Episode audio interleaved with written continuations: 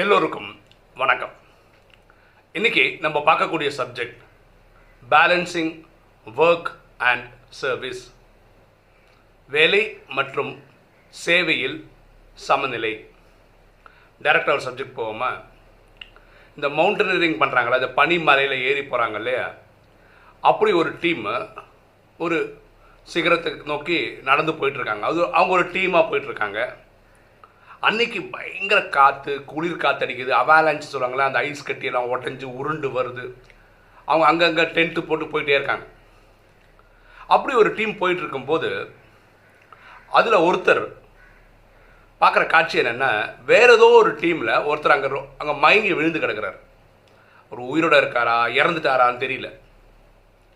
இப்போ இவங்க டீமு அந்த சிகரத்தை தொடர்றதுக்கு இனியும் ஆறு மணி நேரம் பிரயாணம் போனோம். அவங்க போகிற ஸ்பீடுக்கு போயிருந்தா ஆக்சுவலாக இவர் ரொம்ப டயர்டாகிட்டார். இவருக்கு நம்பிக்கையே கிடையாது, ஆறு மணி நேரத்தில் அங்கே போய் சேருவோமான்னு ஒரு டவுட்டு. ரெண்டாவது, வேற ஒருத்தர் இங்கே விழுந்து கிடக்கிறாரு, உயிருக்கு போராடிட்டு இருக்காரு, அவரை காப்பாற்றணும்னு ஒரு எண்ணமும் இருக்குது.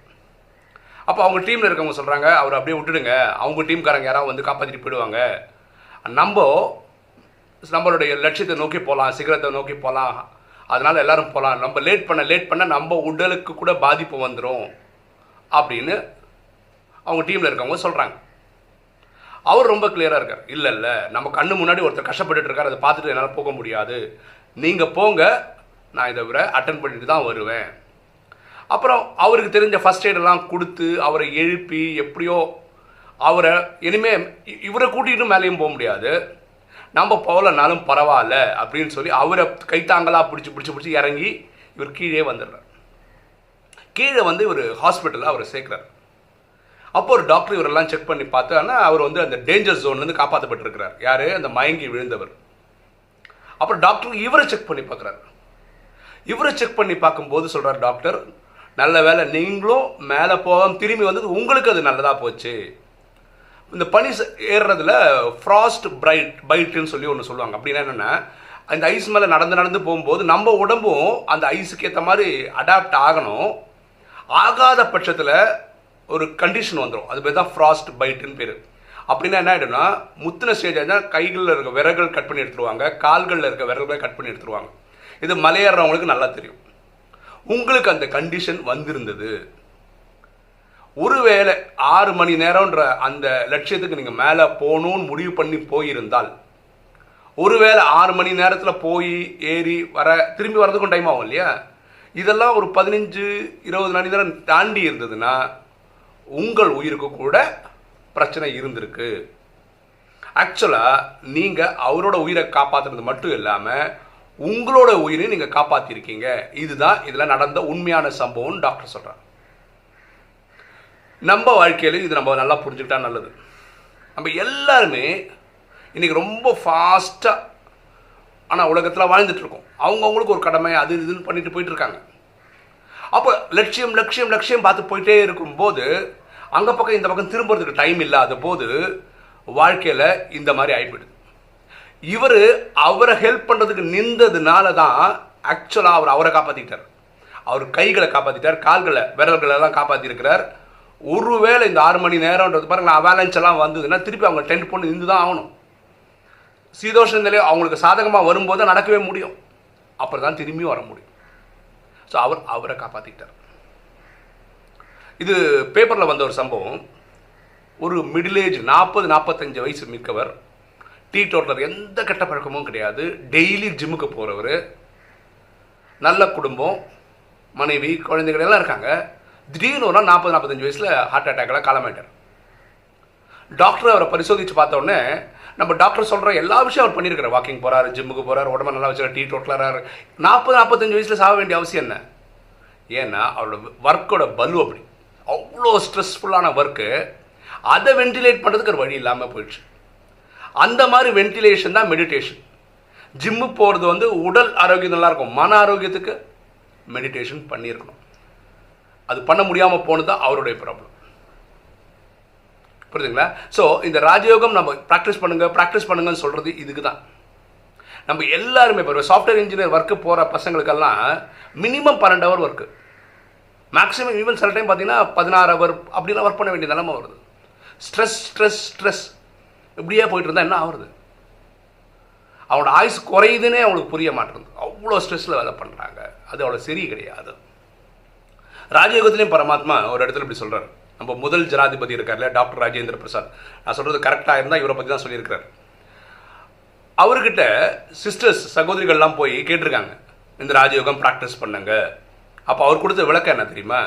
நான் இப்போ ஜனாதிபதியாக இருக்கேன், ரொம்ப பிஸியாக இருக்கேன், நான் ஜனாதிபதி காலம் முடிஞ்சதுக்கப்புறம் நான் கண்டிப்பாக வருவேன், எவ்வளோ நல்ல இயக்கம், இது ப்ராக்டிஸ் பண்ணால் நல்லது அப்படின்னாரு. அதேமாதிரி அவர் ரிட்டையரும் ஆனார். அதே மாதிரி அவரோட காலம் பிரசிடெண்ட் முடிஞ்சதுக்கப்புறம் அவரை போய் சகோதரிகள் கேட்கும்போது எனக்கு வயசாகிடுச்சு, டயர்டாகிடுச்சு, எனக்கு இப்போ ப்ராக்டிஸ் பண்ண முடியாதுன்னு சொல்லிட்டார். அப்போ என்னாச்சு? இவ்வளோ பெரிய நாலேஜை ப்ராக்டிஸ் பண்ண முடியாமல் போயிடுது. இங்கே நிறைய சகோதரர் நிறைய பேரோட பேசிகிட்டு இருக்கும்போது எனக்கு கிடைக்கிற ஃபீட்பேக் இதுதான். இப்போ நான் வேலை பண்ணிகிட்ருக்கேன், ஐம்பத்தெட்டு வயசில் ரிட்டையர் ஆகிடுவேன், அறுபது வயசில் ரிட்டையர் ஆகிடுவேன், அதுக்கப்புறம் இதுதான் சேவை, இதுதான் ஃபுல்லாக பண்ண போகிறேன். இது லாஜிக் இல்லைங்க. இது ரெண்டுமே பேலன்ஸ் பண்ணி கொண்டு போகணும். வேலையையும் சேவையும் பேலன்ஸ் பண்ணி பண்ணணும். இப்போ சேவை பண்ணாதவங்க திடீர்னு அறுபது வயசில் ஞானோதயம் வந்து சேவை பண்ண போகிறாங்களா என்ன? இப்போவே பேலன்ஸ் பண்ணி பண்ணணும். இப்போ பாருங்களேன், இவருடைய லட்சியம், இந்த மலை ஏறுறவரோட லட்சியம் என்ன? சீக்கிரத்தை தொடுறது. அவங்களுக்கு நேரம்னா ஆறு மணி நேரத்தில் போய் தொற்றுவாங்கன்னு அவங்களோட கணக்குப்படி இருந்தது. இதுதான் அவர் பார்த்துருந்தார்னா ஒருவேளை போய் சாதிச்சு திரும்பி வந்திருக்கலாம். ஆனால் டாக்டர் சொன்ன மாதிரியும் நடந்திருக்குது, வாய்ப்பு இருக்குது. விரல்கள் இழக்க நேரம் இருந்திருக்கும், அவரோட உயிருக்கும் ப்ராப்ளம் இருந்திருக்குது, வாய்ப்பு இருந்துருது. இவர் திரும்பி வந்ததுனால ரெண்டு விஷயம் பண்ணியிருக்காரு. ஒன்று, அவரோட உயிரை காப்பாற்றிட்டாரு, அந்த மயங்கி விழுந்தவரோட இவரோட ஆரோக்கியத்தை காப்பாற்றிட்டாரு. இவருக்கு தெரியும் இப்போ மலையில் ஏறினதில் வரக்கூடிய டிஃபிகல்ட்டி என்னது. அடுத்த வாட்டி கண்டிப்பாக அதுக்கு ப்ரிப்பரேஷன்லாம் பண்ணிவிட்டு ஈஸியாக ஏறி ஈஸியாக வருவார். கண்டிப்பாக அதை சாதிக்க முடியும் அவரால். ஸோ இந்த பேலன்ஸ் பண்ணியிருந்தா நல்லது. நம்ம என்ன பண்ணலாம்? ராஜயோகம் ப்ராக்டிஸ் பண்ணுறவங்க என்னம்லாம் பரமாத்மாவே சொல்கிறாரு, எண்ணம் சொல் செயல் பொருள் மூலமாக சேவை பண்ணுங்க.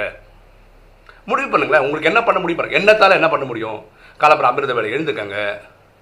உலகத்துக்கு எட்நூறு கோடி ஆத்மாவுக்கும் சுகம் சாந்தி செல்வம் மகிழ்ச்சி ஆரோக்கியம் தர்றதுக்காக பிரார்த்தனை பண்ணியிருக்காங்க. இது பெரிய சேவை ஆக்சுவலாக.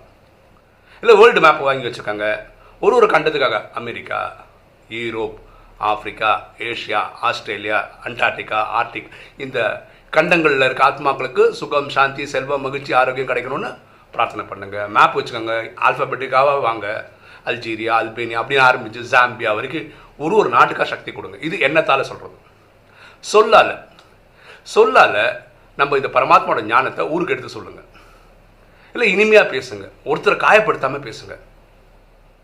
செயலால் உங்கள் சென்டரில் பெருக்கிறது, கோலம் போடுறது, க்ளீனாக வச்சுக்கிறது, அங்கே வாசகம் எழுதுறது, நோட்டீஸ் போர்டில் எழுதுறது. ஏன்னா நம்ம சென்ட்ரல் நோட்டீஸ் நோட்டீஸ் போர்டில் எழுதிய நிறைய ஆத்மாக்கள் வந்திருக்கிறாங்க.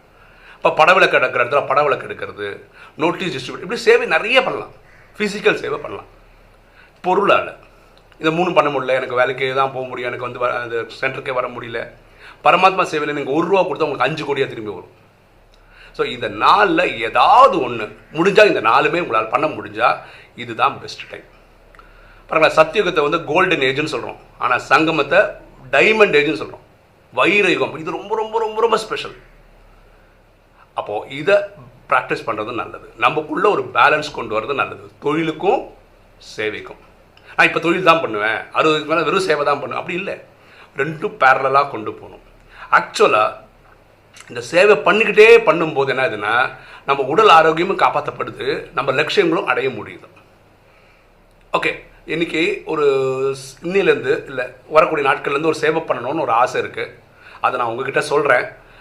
எப்படி பண்ணலான்னு நீங்கள் கமெண்ட்டில் போட்டிங்கன்னா நல்லாயிருக்கும்.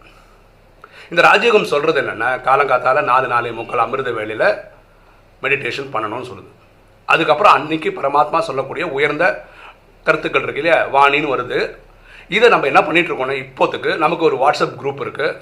அதில் வந்து இந்த டைட்டில், கேள்வி பதில், தாரணை, வரதானம், ஸ்லோகன்னு சொல்லிட்டு அதோடைய விளக்கத்தோடு போடுறோம். அந்த வீடியோ, அந்த ஆடியோ வந்து அஞ்சுலேருந்து ஆறு நிமிஷம் இருக்குது. நம்ம வாட்ஸ்அப் குரூப்பில் போடுறோம்.